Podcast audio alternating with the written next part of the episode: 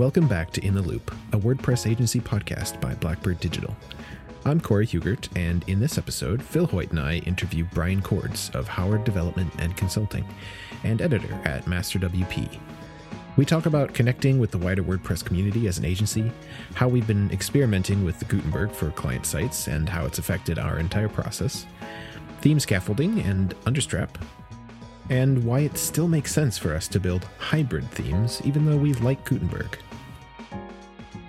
If you have questions about WordPress website development, contributing, or anything else web related that you'd like to hear us discuss, send an email to podcast at blackbird.digital. You can also find us on Twitter as in the loop underscore WP. For now. Blackbird Digital is a web and app development agency that specializes in WordPress, creating on screen experiences that connect, teach, communicate, and inspire. Visit blackbird.digital for more information. Enjoy the show.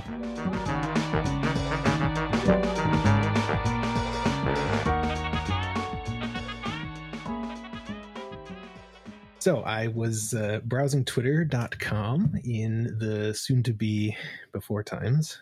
Um, when I is too soon is too soon to talk about that. When I when I came upon a post from uh, the Master WP account linking to an article titled the imaginary block versus classic battle in WordPress, published September 19th, 2022.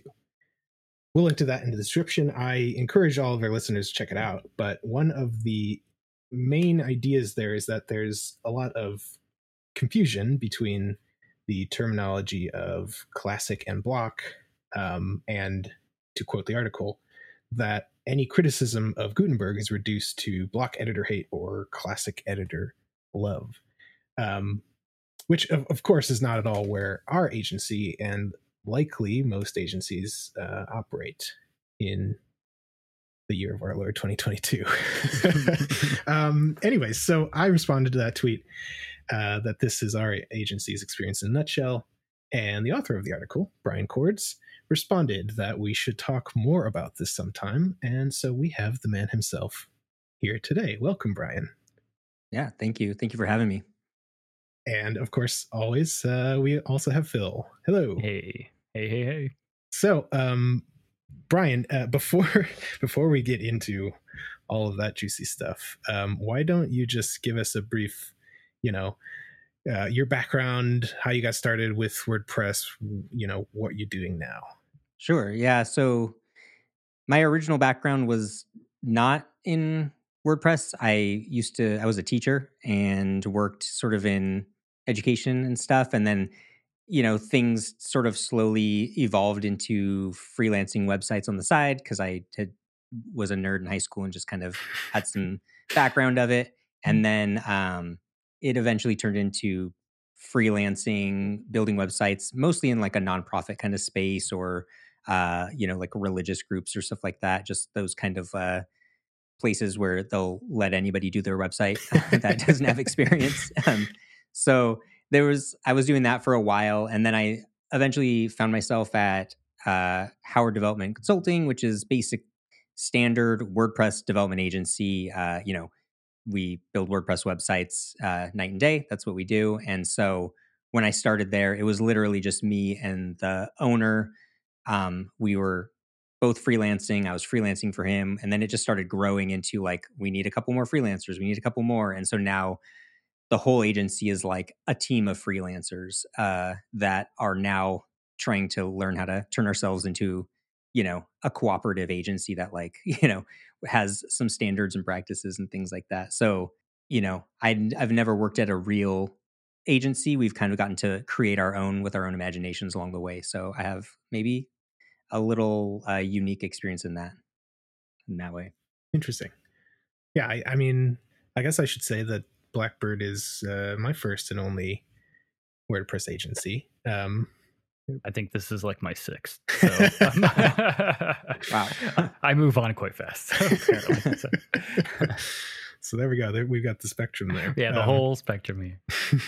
so, uh, so Master WP, just um, and and we'll get of course to Howard Development Consulting in a bit as well but um you know, obviously that's that's what uh, drew me to talking to you in the first place was uh, a couple articles on Master WP. Just kind of, it started popping up in my timeline more and more yeah. often recently.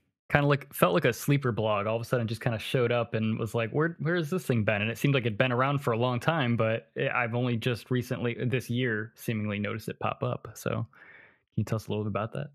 Yeah. So Master WP was started by um, Ben and Alex. I, I would say their last names, but I would ruin it. But you they're you would know them. They're they've been around for a long time. Uh, I think Alex writes those ellipsis like agency reports that are always really good, um, kind of industry insider stuff. So they had it. They had Master WP as a newsletter for kind of a long time, and it was really like their personality, just the two of them. It was only a newsletter. It wasn't a blog or mm, okay. you know a media site. So it was strictly a newsletter they shared a few links and they always kind of wrote a few paragraphs before each link, just giving their kind of analysis or opinions. Um, they put it up for sale, and um, our our leader Rob uh, was interested in buying it, and we kind of just thought about, you know, it it was just a beautiful brand. I don't know, you know, it was like it felt personal. It felt like we loved the color palette, the like design of it. It just felt like um, it, it had a lot of potential, and so we when we acquired it we basically turned it into let's make it a website let's make it a wordpress blog let's kind of put a little more resources into it and do a little more original content and it weirdly felt like almost immediately it turned into like we were suddenly having conversations with people that we had just been listening to on podcasts or something like it kind of felt so the feeling that you had that it kind of came out of nowhere like happened to us too because we really just thought we were just continuing a newsletter and then it you know for a, a number of reasons felt like it, it got a little out of control and and now we're talking about things on podcasts. Yeah I, I i, don't so maybe th- maybe this is showing a, a bit of survivorship bias um so like insert that image of the airplane schematic with the bullet holes in it right here. But um it, it seems like of of the agencies i i know about right that are just out there that that that are that have this like public facing persona whatever you want to call it um almost all of them are finding ways to like market to or otherwise have conversations with other agencies. Um so i suppose that the like write what you know kind of thing uh, applies perhaps but i wonder for maybe just for you personally if you can't necessarily speak about the business decisions behind it like is it is it about connections for you writing master wp it, you know is there something there about the business's bottom line and you know diversifying the business? I, I does writing about WordPress bring in more WordPress clients? yeah, yeah. maybe that's the elephant that's, that I'm dancing around. You know, I would have to assume we. I know we've had one or two relation like actual business relationships that came out of people that read Master WP. We've had a lot more from Understrap, which I think we could talk about mm-hmm, mm-hmm. separately. Um, but I, my gut assumption is that people who read Master WP are not in our client base. You know, our clients don't care about WordPress at all. Sure. They don't really. We if we didn't use WordPress, they they honestly wouldn't notice the difference. Mm-hmm. So I think it's definitely like an insider baseball thing. And I think that like Rob, the owner, and myself, we both come from kind of like a, a writing background. And so we just enjoy writing. And so it it almost more is just like we kind of want to do this thing for fun and we hope that it'll, you know, reward itself, but it's just kind of fun to just be in writing and and and it leads to just interesting conversations, even if it doesn't lead to maybe more clients. Unfortunately, yeah, we can we yeah. can relate. yeah, I think we can relate. Um, yeah, it's certainly been it's been interesting for us just to have these conversations with people that you know at least I, I could speak for myself at least that I wouldn't normally be having other than maybe like a tweet here or there, but um, uh, you know, it's so much easier to talk to people when you have a podcast and yeah. you can you know, let them you know promote something but like also you know get a feel for all these different kinds of people working in the WordPress space, and it isn't just it isn't just agency work either. We've talked to plugin developers, you know, getting their perspective on the whole WordPress thing. Yeah, can yeah. I say that any of our clients listen to this podcast? I doubt it. Probably, but not. I hope you're yeah. listening. Hi. I mean, I do think it shows there is a level of, oh, we have this podcast. So, sure. you know, yeah. it, it gives you that. But I also think like maybe the COVID era, especially, made freelancing and just web development feel lonelier than it already does. Yeah. You know? So I think there's that aspect too. I was going to mention something very similar to that because, yeah, I, I, used to run the local meetup here. I left it years before the whole COVID thing happened. But, you know, between that time and now, and then, of course, COVID shutting down WordCamps and whatnot, it's, you know, definitely feels isolating to be in this industry. So to have an outlet where you can still connect with people on a deeper level than just like a tweet feels nice. It's, uh, I, I'm, it's a shame that you have to have a podcast to be able to have those conversations, but maybe uh, maybe those meetups will come back. Yeah, for sure. So before we move on from uh, Master WP, though, uh, there, there, there, there is there's there's some business opportunity there for you. So there's um, uh, there's work. You're running workshops on Master WP. Can you tell us more about those? Yeah. So you know, obviously, Master it you know it, it does require you know money to we we pay anybody who contributes. We open mm-hmm. we have open con- contributions. We pay anybody who does contribute to us. All that requires money in WordPress media, the most simple way is to just get a hosting company to, you know, sponsor you. That's kind of like the go-to method. And we do have like good sponsors and stuff, but I also think that's not maybe the only way. So we're trying different things. And and right now we've been doing workshops, which is essentially you pay like an annual fee and you get access to like a bunch of training materials. But we've gotten people like Allie Nimmons and Topher DeRosia and a few other people that are coming up soon to basically do like live webinars. So like you pay and you you get to come to a live webinar and like bug Allie Nimmons with questions about WordPress and uh, you know it's it's sort of a way to tr- you know try to get keep it as independent as possible and not only just have to like you know ask WP Engine for money. Very cool. Allie is a uh, in the loop alumni.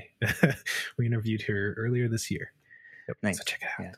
Yeah. Um, I I understand that. Uh, well, I saw that you also did a workshop yourself recently. Yeah, so I did one recently um, on WordPress command line interface, which was fun only because I had never used it before like this year. So I had that like beginner fever about it of like wanting to, you know, uh, preach about it. Um, and then I, there's another course on there that's like a full understrap deep dive course um, that I go through basically like using the understrap theme from beginning to end. Um, that one's a little uh, probably long in the tooth, and uh, you know we might come back to that one too. Fair enough. So yeah, speaking of understrap, let's let's talk. Let's get into the let's get into the meat of this, right? Let's get into the you know agency heart to heart part of this part of this podcast. So yeah, so we init- you know we initially uh, decided to chat over this idea of, you know, well, I mean, obviously Gutenberg, right? So like the the entire well, the entire run essentially of this podcast has has been, you know, we've had segments, sometimes entire episodes about um about Gutenberg and its effect, the effect that it's had on our work as a custom you know WordPress theme and sometimes plugin you know agency where where clients come to us. And you know like you said most of them aren't necessarily specifically asking for WordPress although I will say I feel like more of them recently are specifically asking for WordPress. Um, but not any specific features just like we're looking for a WordPress site. And I guess that makes sense because we're you know we're all in on WordPress here obviously. Um, but anyways, so you know, we have been struggling for the past essentially four years, right? Since since Gutenberg was was launched to figure out um first of all, is you know, in in the Gutenberg age, like is there a right way, quote unquote, to develop custom themes for clients with Gutenberg? Or, you know, is that up to us to figure out? And I'm pretty sure I'm leaning towards the latter, right? Um, so yeah, I, I yeah, I'm curious uh, your experience um, in the agency world with this as well. What what happened, you know, when when Gutenberg first launched? How did your agency react to it, and and you know what's how have you been continuing like up until today? Like, what is the relationship that you have with Gutenberg? Yeah, and I've been following your podcast episodes and like you know especially the recent ones where you did the it was kind of like the list of the issues and then you had was it ryan welcher i think came on yes. and he did we did like a follow-up with with ryan where you know he made a ton of great points of course that that first episode that you're talking about was one where we basically just kind of went through like all the decisions that we have to make that are compounded by the fact that we're building not just a WordPress site but also a Gutenberg enabled site. And that and that that's not necessarily a bad thing it's just a fact. And then the, yeah that follow up with Ryan was you know he's all in on Gutenberg that's the title of the episode right? And you know g- getting some ideas from from his perspective on how we could potentially handle those in a like a Gutenberg first kind of way. Yeah our experience well the first few years we just didn't use it outside of I think blog posts. I think you build a website and if the client is going to use the blog, then I, you know, leave it on for the blog post basically where they're just they want, you know, a nice writing experience. It is right. I, you know, hands down I think Gutenberg is the best blog writing experience. Um to me I, I prefer it. Yeah, right? But it makes a great editor for sure. Yeah. I find myself in Google Docs trying to do things now that you can do in the oh, block yeah. editor. yeah. so, great. but then, you know, I think the first few years it was kind of like, well, I don't think there was a question that it was super production ready for big websites. And so I think it was easy to just kind of ignore it for a while and continue with what we did, which is understrap theme, which is like bootstrap HTML and CSS, uh, you know, ACF fields on the back end and, and custom HTML on the front end. I think that's like a pretty standard approach. I, you know, we kind of sat with that for a long time. It was this year when I went to WordCamp US and I like sat and watched the Matt Mullenweg speech, and there was a lot of like people asking him like, you know, can you just keep the classic editor on, classic editor on? And yeah. and I, and then I thought, well, we don't actually use the classic editor at all. sure. That's the weird thing. Like don't use and, the classic editor, but but people are saying that you build classic themes. So what what's going on? exactly. And then but then Matt's response was like something like, you know, oh, just take your client and spend an hour with them and teach them how to use the new stuff and there you yeah. go. And then I thought, what like what world is that? I don't yeah like that's, that's that's not at all I think what the conversation is about. It's not like a training of a client issue because I think clients actually I, you know, I see the potential for the block editor for clients, you know, but it's the it's the theme building, it's the the design element. So I'm just now in the place of like I feel like it's it's I feel like its page building capabilities are maybe ready, but I'm not 100% sure. And and then that's why that's why I'm talking to you because I feel like you're you're like 10 steps ahead and you you kind of you're doing the experimenting that somebody needs to be doing and bringing back we definitely knowledge. experiment quite a bit here it's been a very interesting couple years especially these last two years trying to build wordpress sites with the gutenberg editor and we, we don't call them classic themes like we very much yeah. call them hybrid themes because um, you know our most of our footers are block enabled. They're using the widget area that is just a big block area that people can slam. Like usually, the header and footer are, are the most boring aspect of the site. That's mostly PHP, and then the entire middle part is like Gutenberg or right. block editor. Um, but I'd have to say, in the last year, it's actually kind of even evolved for me, where I'm actually kind of going backwards a little bit. I'm, you know, we've had some very interesting conversations on the podcast. Um, and even Ryan, where he kind of encouraged, like, hey, you don't need to use it for everything. You know, the PHP templates still kind of exist there for a reason. Um, and, you know, they're not going anywhere immediately. uh, definitely scares me some days that I'm like going to lose certain functionality. But, um, you know, I, I've, uh, going back to the episode where we kind of talked about all the decision making that we've had, I've kind of reincorporated a lot of the older PHP style back into my decision making. Um, when doing certain types of client work. You know, I'm building a theater website currently right now, and it just didn't make sense to use the block editor for individual films because they all need to look the same. You know, it, it just you know that's a very data input thing and the block editor currently doesn't handle that like while we're starting to get new features like locking down blocks and content only patterns, et cetera, et cetera, et cetera. Um, it's just not in the place right now where I feel like I could give it to a client and feel confident that they would be able to have the experience that I've been able to craft for other clients in the past. Mm-hmm. So yeah, I think yeah. that one of the biggest sticking points has been was you know in the episode we talked about and was even in you know my conversation with ryan was this idea of data entry and the Gutenberg is kind of the, the Gutenberg editor, and I will yes, I'm going to keep saying Gutenberg editor, and I mm-hmm. and I mean I say I say Gutenberg editor because I am talking about like all of its various incarnations, right? Sure. Post editing, widget editing, but also full site editing, right? So the editor in general is is kind is it feels very anti data entry approach, and it's not that you can't design uh, native vanilla JavaScript blocks that give that pr- present you an interface where you can insert the data and then save it, and on the front end it looks completely different. Like you can do that,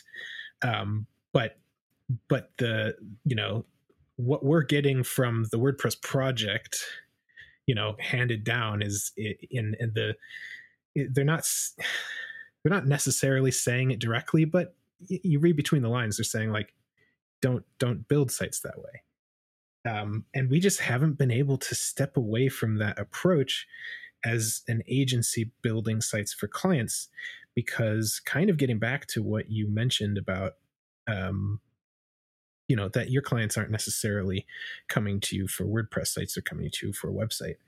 Um, even though wordpress runs a, a large portion of the web um, and you know marketing people are, are very familiar with wordpress as as you know a site um, editing experience. Um, our clients aren't looking to build pages themselves. They're not looking to you know create their own designs right? That's not that's why they're not using a page builder. They're they're coming to us to completely design from scratch like do all the information architecture do the um, the user experience work for the front end, um, doing the full design process, going f- all the way through from wireframes to finalized design, and then building that, at, you know, as a site and launching it, and then they become the stewards of that. Um, and mo- most of the time, I'm not going to say all the time, but most of the time, they're looking to uh, pare down that the the interactions that they have with the the website is as much as possible. So if they have some sort of uh, some sort of ongoing thing that they have to post constantly whether it might be like with the theater you know uh, films right? Like they need that experience to be as fast and easy as possible with as little human error as possible. And the gutenberg editor you know wants to give you lots of freedom. And that's kind of the antithesis of you know the lockdown just type in the name and and connect it to some stuff and, and put an image and be done with it right? So yeah i don't know that's yeah I, I, what what has been your experience with work uh, uh, uh have you had a similar experience where you know header and footer are classic, uh, quote unquote, in the middle. But yeah, how have you been building with the block editor? So I have been messing around a lot with full site editing on like my personal blog. I feel like I feel like blogs can do full site editing. I think that's kind of I think that's ready enough if you just you want to mess around with it and it's a good place to kind of like try things out, experiment with it, see all of that stuff. I think you mentioned um you know using blocks for maybe the footer, maybe some of those other components, which, you know, there was that phase where they turned the widgets screen into like a Gutenberg screen oh, and yeah. it was all of your wid- all of your sidebars trying to load at once and it was you know it was a, a, a little rough and yeah you know what's coming out with 6.1 that like kind of template part stuff yep. i think is it's like i see that light at the end of the tunnel mm-hmm. um so now what i've been doing is thinking really heavily about understrap and the stuff that we've done and you you don't want to throw away everything because it's really it's really hard to train people a completely new process. That's already hard and takes a lot of time. So I'm thinking of all the developers that work under me where, you know, we have to train everybody a new process. Then the second part is like, what is that new process? Because apart from like your theme scaffold, which I've been like furiously digging into the last few days, and some other pieces out there, no one's like solved it. No one, you know, there's no Genesis or Understrap mm-hmm. or whatever out there right now. So we don't even know what the best practices are. And then the third part is like, even if we had the best practices, is Gutenberg even ready? So like, is it, can I, do I even want to rely on it? So like with all those open questions, we're going like very slow. So this, mm.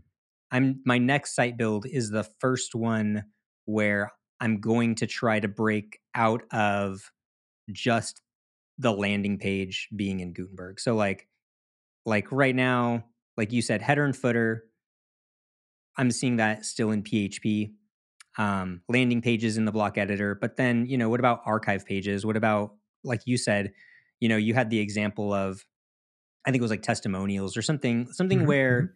all I want to do is just store a bunch of data in a custom post type, and I want to design it on the front end, and I don't want to design it in the block editor because I might want to change it across a hundred different entities of a single post. All of those pieces.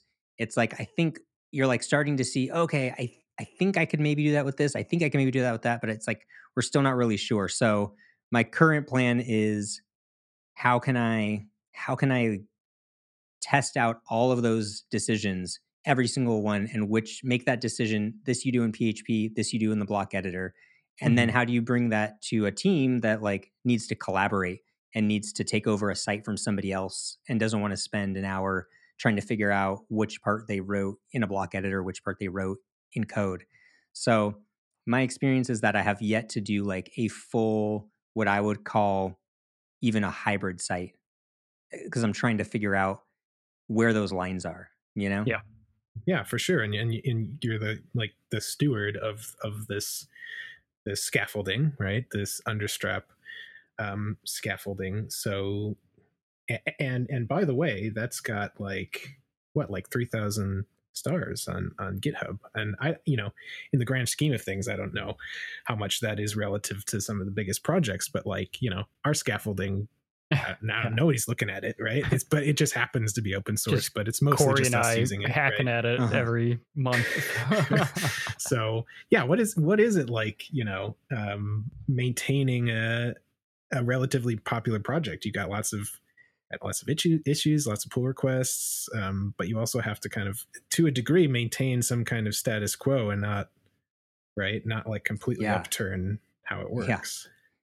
Yeah. yeah, and so that was another acquisition because the original developer sold Understrap to this sort of unnamed middle person who owned it for a few years and basically never merged a single pull request for like oh, okay. three years. So, and then they were selling it. And so we were so invested in it. And one of our developers who uh, passed away since then, but he was really was like, we got to buy it and bring it back and like, you know, get it all good. And, uh, and so we did. And we did things like make sure it works with the block editor, make sure it works with all these things. But at the time we did that, theme.json was still full mm-hmm. site editing only. So sure. you couldn't even use it. So what we've kind of learned with it now is you keep as it keeps changing, we're trying to find ways to take this understrap and number one, there's a lot of websites out there that are running it as a parent theme. And mm-hmm. it needs to not really change too much. Right, yeah. We can't like break its ability to be a good parent theme. But at the end of the day, like WordPress like has decided that they're going to be a UI framework. like they've they won't I don't know if they're saying it but like they are saying like we're writing the HTML and the CSS sure. a little more aggressively yeah. now. We're we're creating the design tokens. I hope you're okay exactly. with that. Yeah. Yeah, which uh, isn't even bad, but it just no. is a thing where you go, well, then what's the point of bootstrap you know yeah it's a complete paradigm shift for sure it's like you know every developer got to choose their own adventure in the past you know create your own use bootstrap um, uh, you know tailwind whatever you wanted you know I, we usually just hand rolled our own and now all of a sudden we're kind of beholden to a lot of decisions that were made without our knowledge. And it's usually. and it's and I'll say it's not just the the code either that that we're beholden to. Our entire design process has changed because of the influence of Gutenberg as well. And we've put a lot more limitations on the designer's freedom to design unique sites based on what's simpler or easier to do with with the Gutenberg editor. So that's there's a data point for you, I guess. yeah, I mean, just kind of going back to how full site editing works, and actually even going to one step before when Gutenberg first came out, and you know WordPress 5, it felt very much like Medium. So if you want to design a Medium like looking website, awesome, cool. You had this really cool tool to, but if you didn't want your website to look like Medium, you're kind of out of luck all of a sudden. Like, you know, if, if your website wasn't centered and like had this very like, oh, you have images that break out of the container and medium full width, etc. Yeah, you know, you were kind of like, you know, shit out of luck to be honest like uh, and then as it's evolved like you know uh, you know i've built a handful of full site editing themes for my personal sites and i have one in the directory currently you know i, I went the very traditional route uh, and we do this for our clients also of trying to you know, open up figma make my design try to go to code read the documentation and i had to give up at a certain point and kind of be like what does the full site editor want me to build because it definitely doesn't want me to build what I designed, which, you know, I've been designing websites for 15 years and all of a sudden I had to go like, oh, I can't let my menu look like that because the markup of the menu block doesn't want me to do that. Like it just, you know, there is no way to overwrite this. Um, so then like when i kind of relinquished to the, the, the, full site editor i was like able to kind of finally build something but it was a huge compromise. Um, where in, at the agency level been trying to bridge that gap and while i don't think i would ever want to go back to the old ways of doing you know we always i always make used to make the joke if you used acf long enough you've accidentally made a page builder.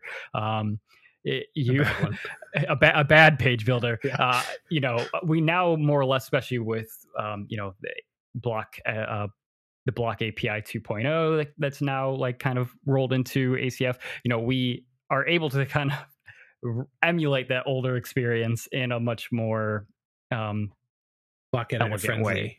way. Yeah, much much more elegant way to our clients. So, mm-hmm. man, I'm just now you got me thinking about the pre theme.json days and like the sites I made before that. And it's just kind of like scary to think about what maybe those sites like look like. I don't, I haven't even looked at them. yeah. I mean, you, you, you, make, you, you know, you made a good point about the, the parent theme, you know, mm. idea. And I don't know like what what would happen to those sites if you added sure.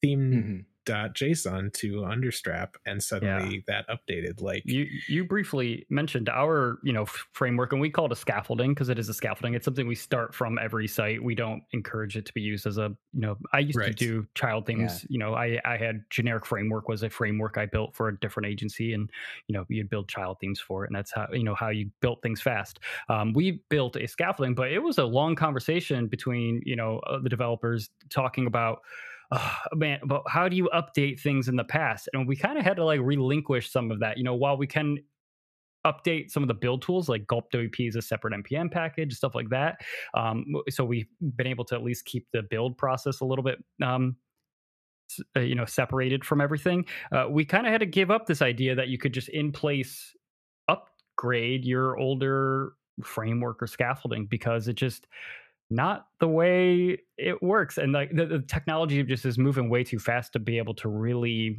accommodate that um, and it kind of always has but um, it, it, it, the block editor makes you feel as if you're supposed to be building themes that are like these drop in place replacement themes like you know you're supposed to be able to turn off 2022 and turn on 2023 and everything magically gets back to where it's supposed to go. Um, but you know, when you're building bespoke themes, it just really doesn't work that way. You know, how I don't know about you. I'd actually is a great question. Maybe um, how often do you start with a client site and you're actually starting with their code base and then building on top of it versus booting up a new fresh WordPress install and porting their content over to the system that you built for them?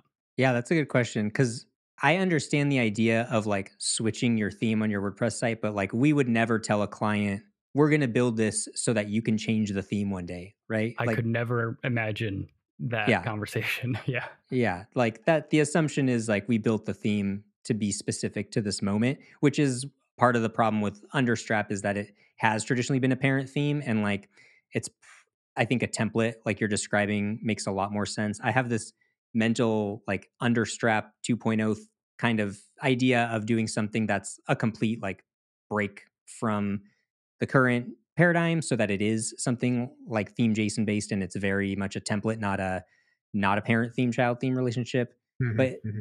when we've like inherited well, we've inherited sites recently that were built in the early Gutenberg days by like an agency who, you know, did a lot of custom blocks and things like that. And the two kind of main issues with that is like number one, when they when you go to make a simple change like none of the build scripts work any you know you got to figure sure, out what version sure. of node were they on and you know you go do that whole dance and like the oh, build yeah. scripts all fail so there's that part of it and then you know i think a lot of early sites that were built in gutenberg the back end really doesn't look like the front end at all you know there's mm-hmm. it's still a lot of disparity there so i think i i feel like almost like we're that we're in that place where like i'm kind of glad we waited and let like braver people like you try these things and start finding sure. the best practices. It was, yeah, scary. You know, scary. And so that's how I feel. But as far as like taking, I mean, when we take a site, we generally don't take their site and just change it. If we're going to write a new theme, we kind of just start from scratch. And there's such now it's so easy to take something that was built some one way and just mass import it or you know find ways to map fields and yeah. stuff like that but but i do think you know what's going to happen when you're looking at a at a, a full on block or hybrid site you know could you theoretically do an entire redesign without ever changing the site now or would it be even harder now that all the design and the content are just mingled together? Really you know even just how wordpress worked in the past versus now like you know when you deactivate a theme and activate another theme, um, you know, you lose your menus. You lose, especially if they're named differently, and you know, men, eh, widget areas and things like that. Just too much is too much chaos is happening for it to know how to map those things correctly. Um, now with full site editing, for sure, yeah. But I just we you know we've talked about it every now and then about you know even our personal site and our our personal sites Blackbird site. When is it? Are when is full site editing ready for an, a client? And the answer is just it just isn't yet, and I don't know when that will be, and I don't see that roadmap.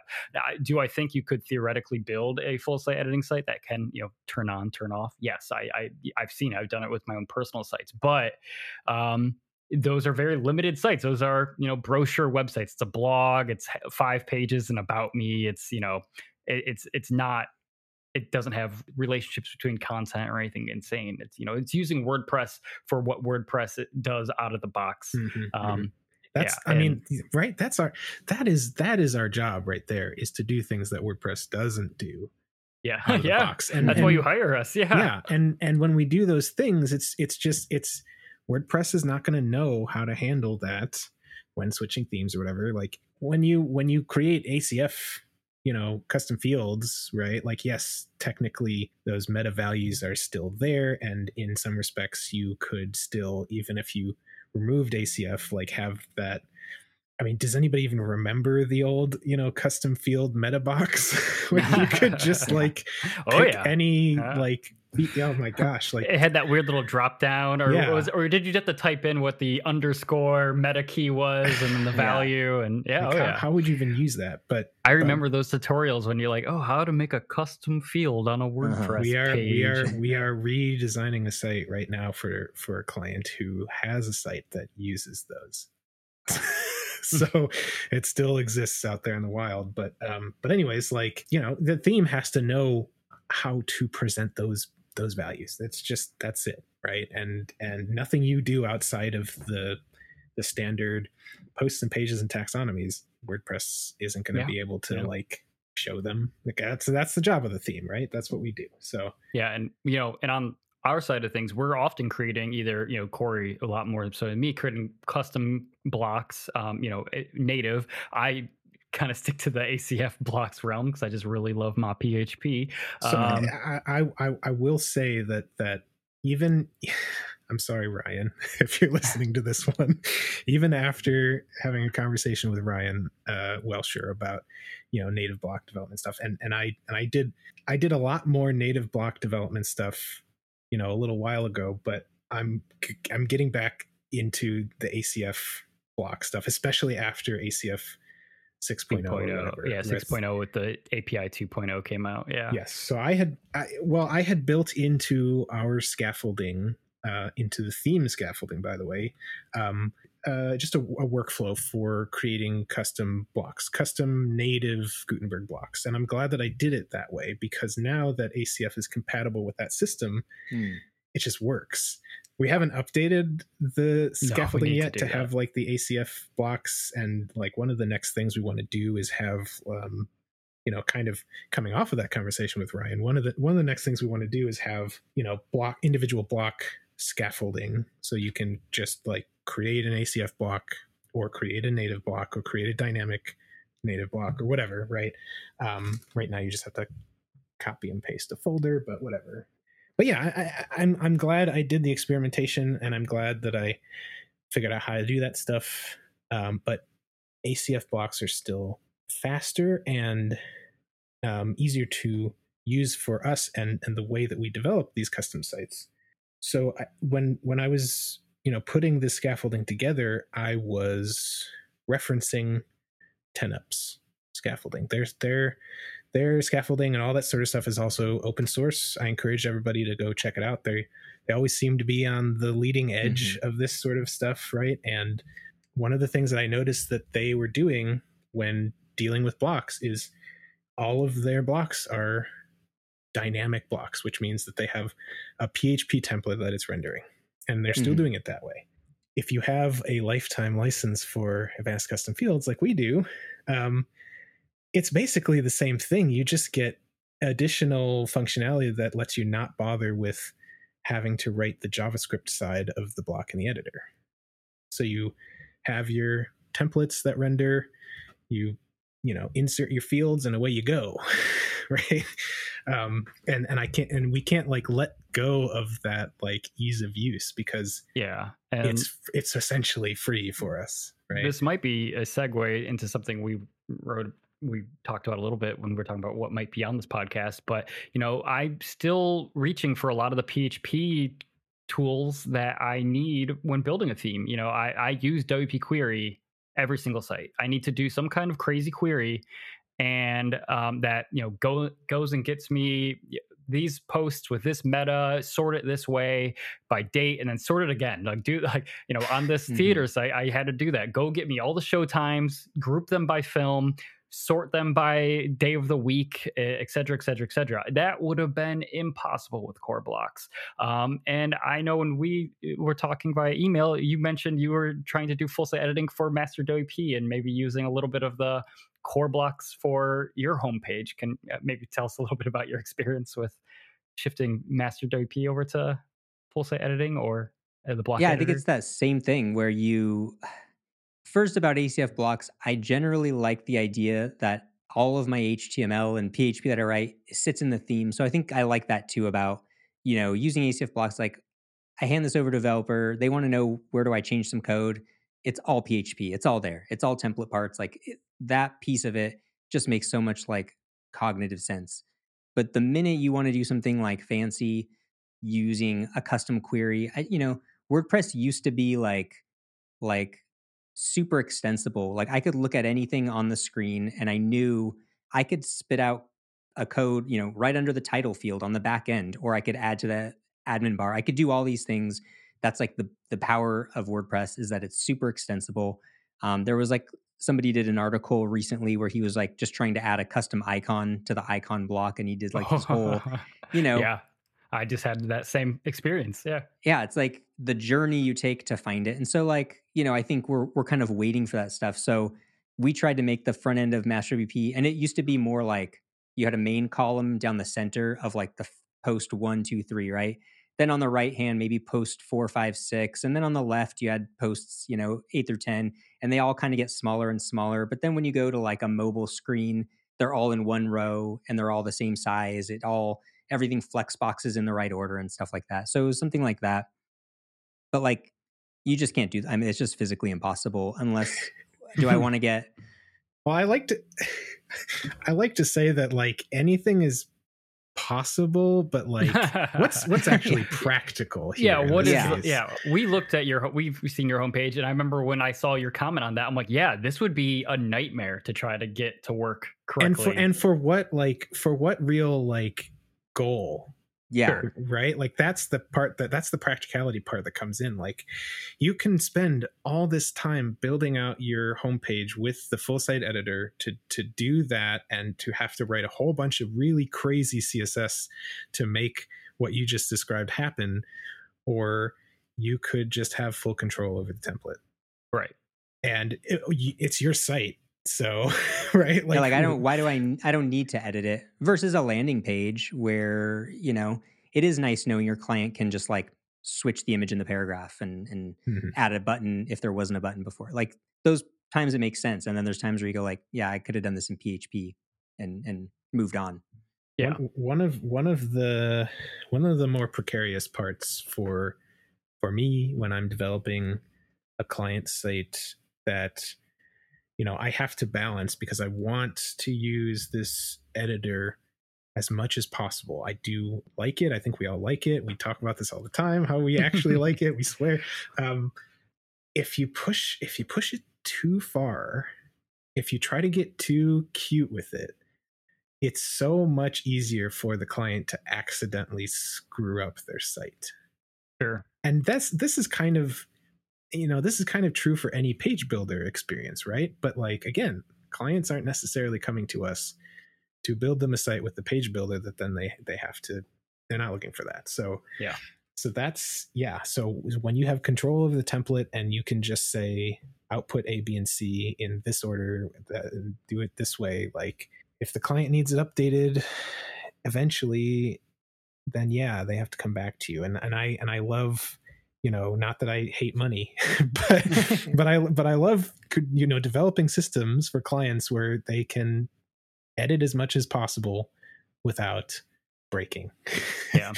Well i think even like i still you know the block editor has definitely gotten better but i still think there's a lot of things and i, I can't remember if it was one of somebody on this panel's tweets maybe but it's just like uh you know the the the width of the content inside Oh, of yeah. it. And you know I, I i'm often like handing off my work to a client and it's like oh you made a paragraph tag and you want it to be extra wide or you want it to be wide instead of whatever? Well guess what? That block just doesn't have a, a that control on it. So you have to put down a group and then you, have to drag and drop the you know paragraph in it and then you have to they have to know all this stuff. The amount of things i have to group for no reason other than it like it needs a div around it more or less which they don't have the concept of what a div is per se and like trying to explain that to a client who has in the past worked in google docs and you know the the classic editor and has just copied and pasted things and just kind of went onto the page the way they thought it would and they're like oh why doesn't this line up with the title? And it's like all right well you're gonna have to go grab a group. Uh, it, it just it it's not very intuitive all the time and it's hard to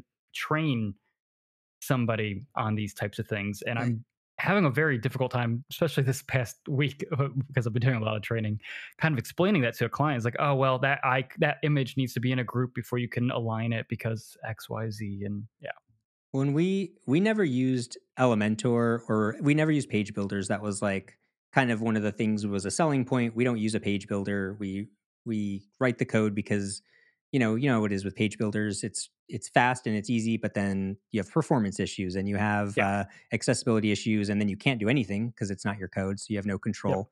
So we would never use that and you know one of the big complaints was like you put in a heading tag in gutenberg and it's just a heading tag but you put in a heading tag in elementor and it has like a div for a container Sure. and a div for this and a div for the setting you know and you have yeah. it's divs all the way down. But now I was looking through, it's like you start seeing with the full site editing or like any Gutenberg theme, you start going like, well, now I do have to group this and then I do have to Yep. flex this and I do. And you're like, I really am kind of starting to bring back a lot of these divs. I say I, I appreciate that they are, I feel like they're really trying to make a page builder that is better. Like I, I feel like you can Sure. tell that they're Mhm. really trying to make something that spits out very clean code. I think the style Yeah. engine has a lot of potential. I think the idea that you know making a contact form would use the same blocks as the rest of your page and all of that gets this really clean css and i'm not loading style sheets from ninja forms that have their own grid on top of my grid you know i i Yeah. see that potential but uh there's still a lot of and I think like maybe you said maybe it's just you know the idea like we get a design from a designer and and and we our clients are typically designers so we don't really have as much control over the design so a lot of the designs you get are like well i'm going to need 50 extra divs to get this Yeah. Mhm. that's, that's just the way it's going to be Yeah, you Yeah. will often, you know, make a block, uh, a button that needs a little icon inside of it or something like that, and all of a sudden you're kind of SOL when using the default uh, block because you just don't get those options. And if you try to hijack like a pseudo element, it, the the back end yells at you, like, "Hey, we're Exactly. using that pseudo element for something else. Don't Mhm. you? Why? How dare you? How dare you use the after element on Yeah. a on I a know. button? That Oh, that is God, ours." um, Yeah, the man, and also using just- that pseudo element, man.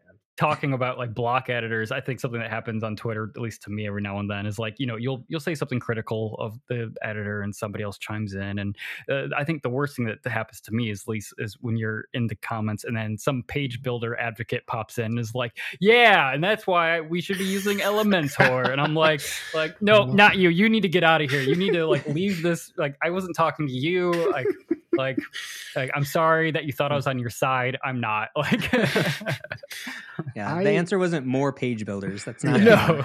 that wasn't No. what we were saying.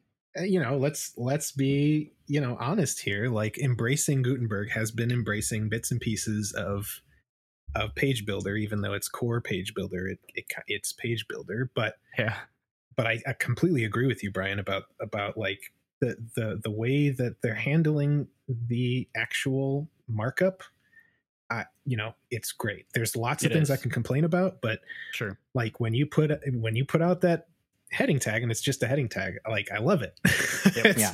it's exactly what i want but you know um i i think one of the conclusions that i've come to just in general whether we're talking about a page builder like elementor or the full site editor is that like websites built with with those are for the person building them and not necessarily great for an agency to build and hand off.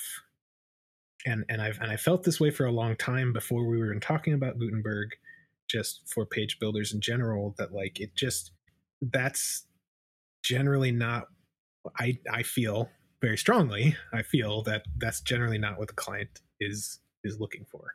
Um, but sometimes you know needs must budgets are low whatever like sure make it happen. Like that i'm not going to say we don't make uh, elementor sites because you know we do as an agency um, for for those kind of things but not not the primary kind of output of our agency not the stuff that we put in our portfolio you know what i'm saying?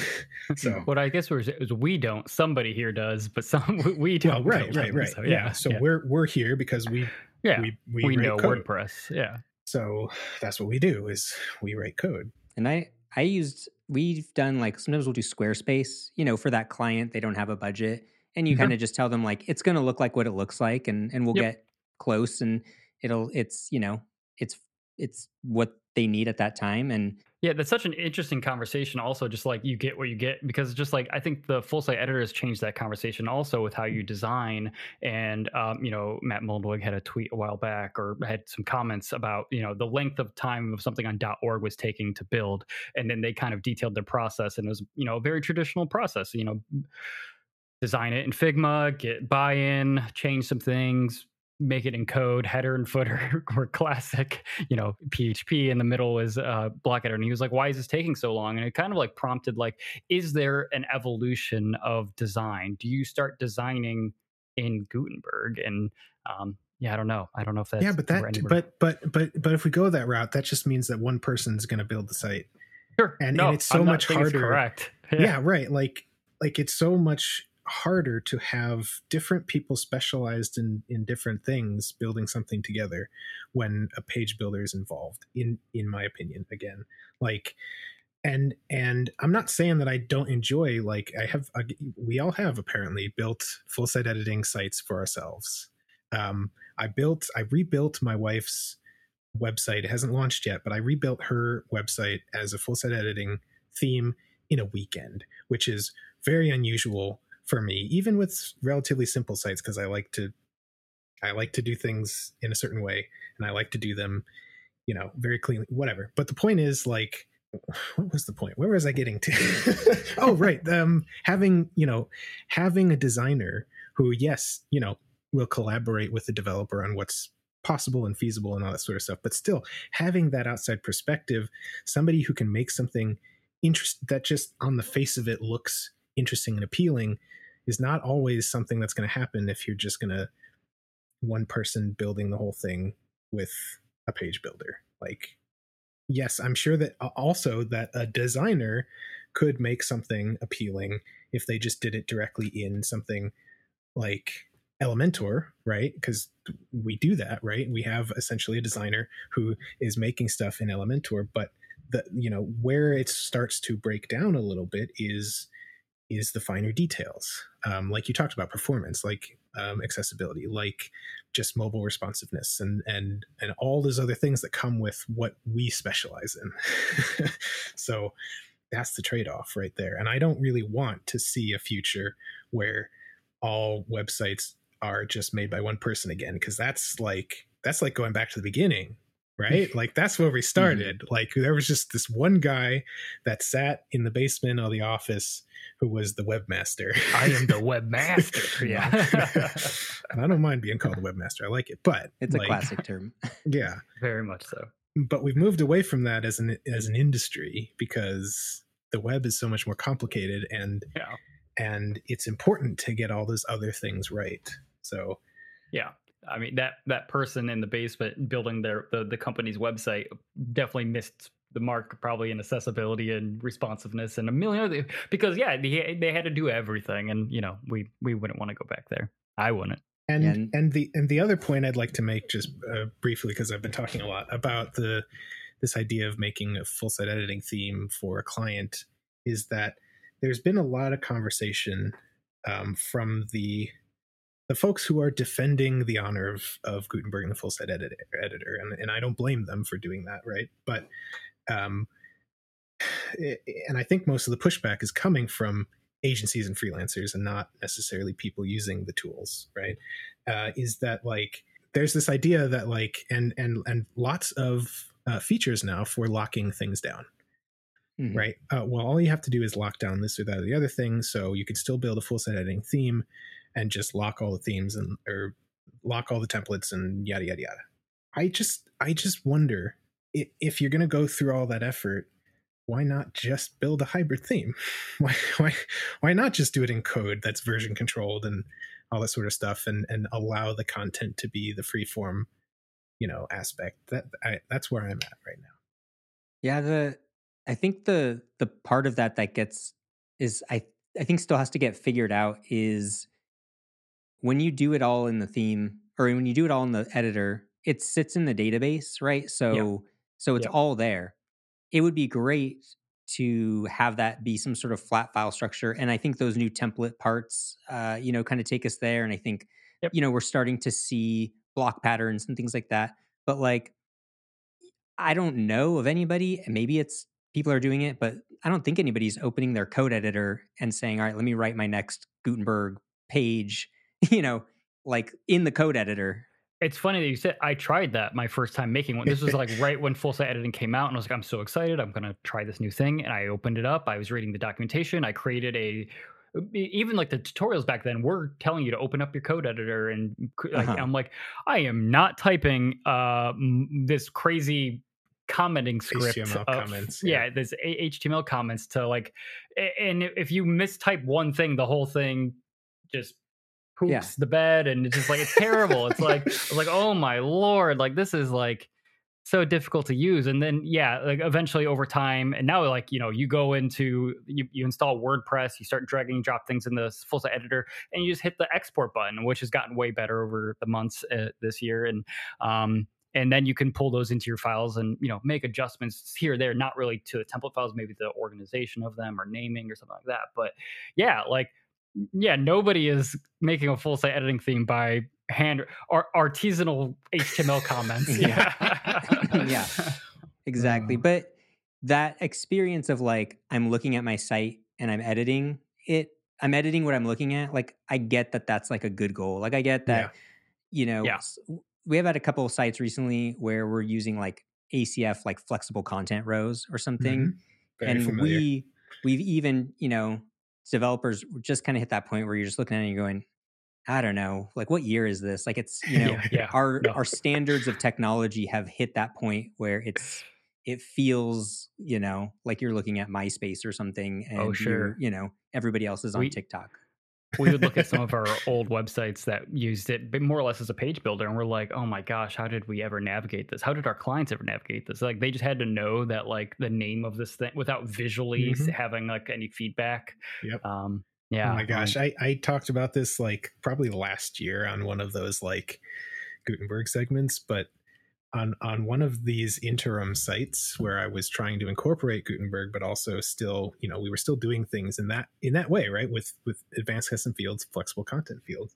I actually had a system where the Gutenberg editor was enabled and the ACF uh, you know, flexible content fields were there too. And I had Mhm. a flexible content, you know, section that would output the content so that you content, could yeah. use the content editor and then put it in between other things. between I, other sections I don't Yeah. know if I like handled like if you if you use that twice or like I know I handled if you didn't use it at all, it would just show up. You know, whatever. But yeah, that that was uh but that is my dream is i want i want to look at the gutenberg editor and i want to be able to turn off the editing and i want my meta boxes to just like come up higher in the screen because there are certain custom post types where you you don't want an editor you don't need the editor you actually Yeah, just want yeah. all those meta fields but then you got to flip that switch that says like load a wordpress you know page from 2005 or whatever and it looks nothing like the other pages and it's Yep. the old design that's i've it's like my plug-in dream is to just find a way to like give me give me gutenberg but let me just have my acf fields only just for those repeatable content types you know right, right.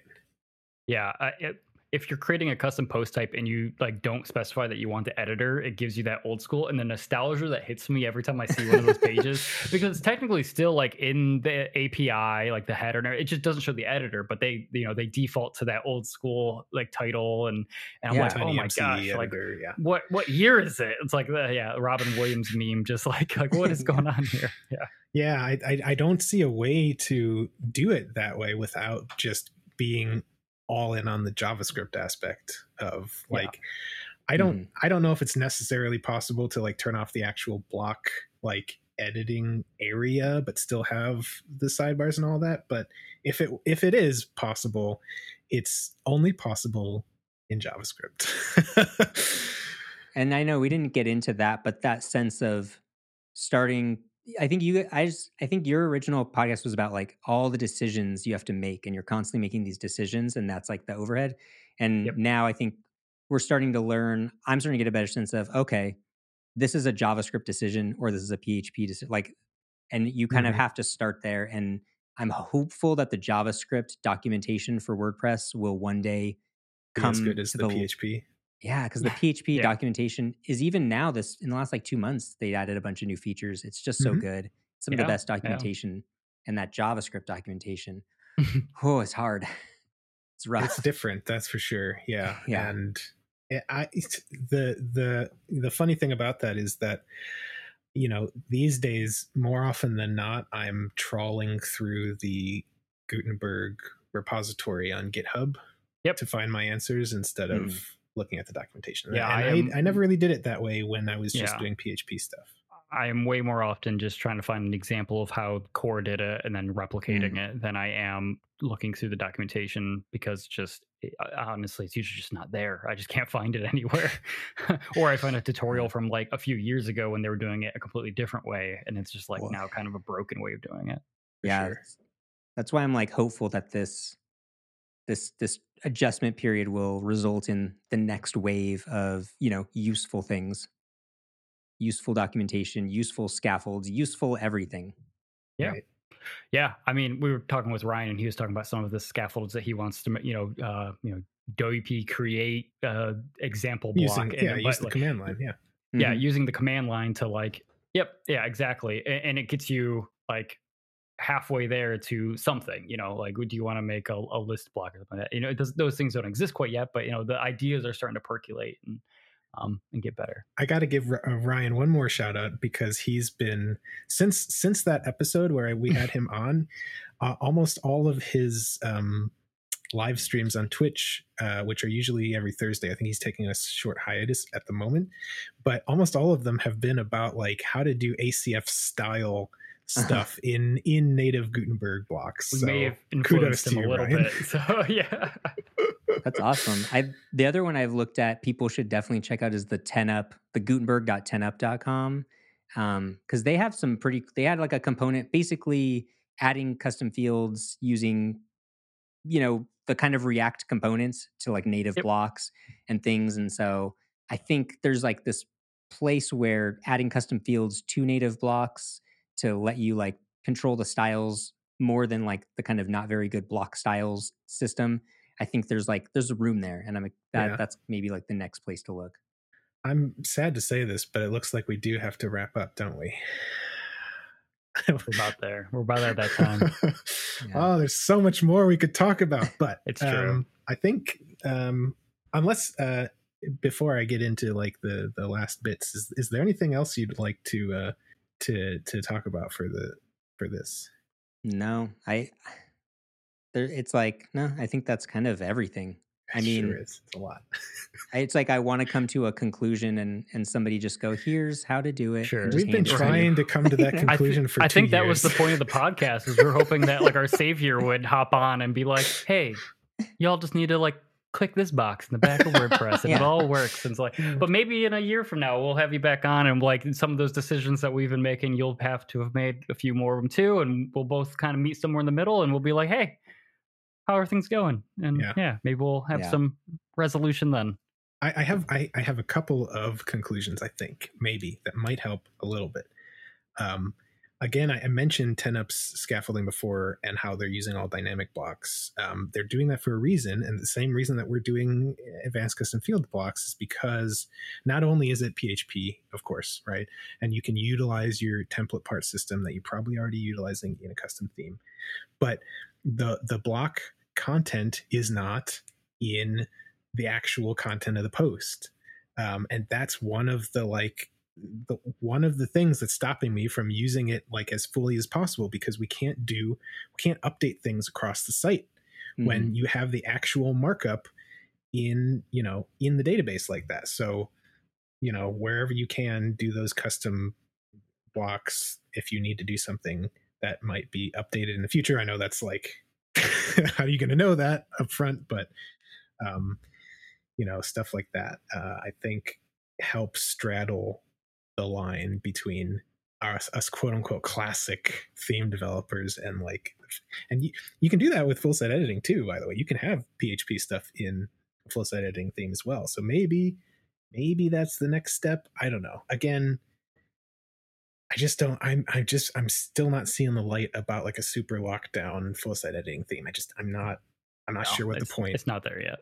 Yeah. of doing all that work is for so Yeah, I, I don't I don't know that there's a use case for it for like this agency thing, but I do think I think getting from the front end of your site to editing something in Gutenberg, like that's the step that needs to be perfect, I think. And has, and has has anyone tried the like the the block the block template uh what are they calling it um in the theme instead of a widget area. Yeah, I haven't tried I've it not- yet. It's it's on my list of uh, my short list of things I'd like to try. what i Um, want to know is if i can have am i saying is is it called a block area? Block template parts, I think. block template part. Thank you. Yes. It is is there a way to have a block template part that's locked down to a single block that they're allowed to edit? Mm, Mm, because I have this use case where pretty much every site I want to Sure. have social media icons and I need to use them in several places in a in a, a menu, in the footer, in the mobile menu, you know, but I just need them to be able to edit it in one place and you cannot do that a- a- as I've found with like the widget area blocks. I can't lock that down no. to just one block. Hmm. I've played with it and it's very nice. It's just I think you can lock blocks. I think you you define the template parts in your theme so they don't they can't make new ones or anything. Okay, You- okay. It's it's Oh, almost like a little custom post type of Gutenberg's that you can, you know, and then you just say in your theme where it's going to spit out in your PHP, just like a normal like get template part type of function. And so I think all of that's there. I just think the UI of like it's just it used to be appearance menus, appearance Mhm. widgets. Now it's appearance template parts. That's still Right. not the most discoverable. Like it's got to be something a little better to get to it. But yeah, I think you can do what you're describing. And so Mm. I could imagine shipping your theme with like 10 nice little template parts, you know, uh, you know, Mhm. a sidebar one, a footer one, a, a hero, homepage hero or whatever, you know. I'm definitely looking forward to playing with that on the next project for sure. Yeah. All right. Well, we should definitely uh, end end this. Before we do, uh, normally we've been asking our guests about what they do outside of uh, WordPress things, so should probably ask that. But I'm also curious. Um, where are you going after Twitter? That's the perfect uh timestamp. You know, I only joined Twitter like a few months ago, so oh wow! Oh no. I'd never uh I've I'm only seeing like this uh it Yeah, it the- really feels like you're watching something crumbling before Sure. you. Oh yeah. It's it's very interesting. And uh I am I'm yeah, I does anyone know where they're gonna go? That's a good question. I, I- yeah, I I should was ask just- where where are you so that we can Yeah. tell people where to follow you. Where can we find you when the when the empire crumbles? So yeah, you can I have a website, just briancoords.com. I'm trying to use that more for these sorts of fun future WordPress things. Um, and then I'm also on Twitter at Brian Coords. And then um, I also do most of my writing on Master WP, which everyone should subscribe to. And um, I I have one exciting thing that I can't lo- release yet, but uh, when that comes out, it'll be on those places. So I I want people to uh, follow me to see this thing that I'm excited about. Um, and outside of work, uh, I have five kids, so most of my time is just that. That's like the that's the draining, Yeah. uh, you know, time, you know, of uh of that. So it's mostly just like dad stuff around the house. that's not uh that's about it. Fair enough. Fair enough. Yeah, I, I, I will not press you to have other hobbies outside of five kids. Jesus. All right, folks. Well, uh, we'll see you next time, and thank you very much, Brian, for being on the show. And uh, look forward to your write up. Yeah, thank you. Thank you for having me.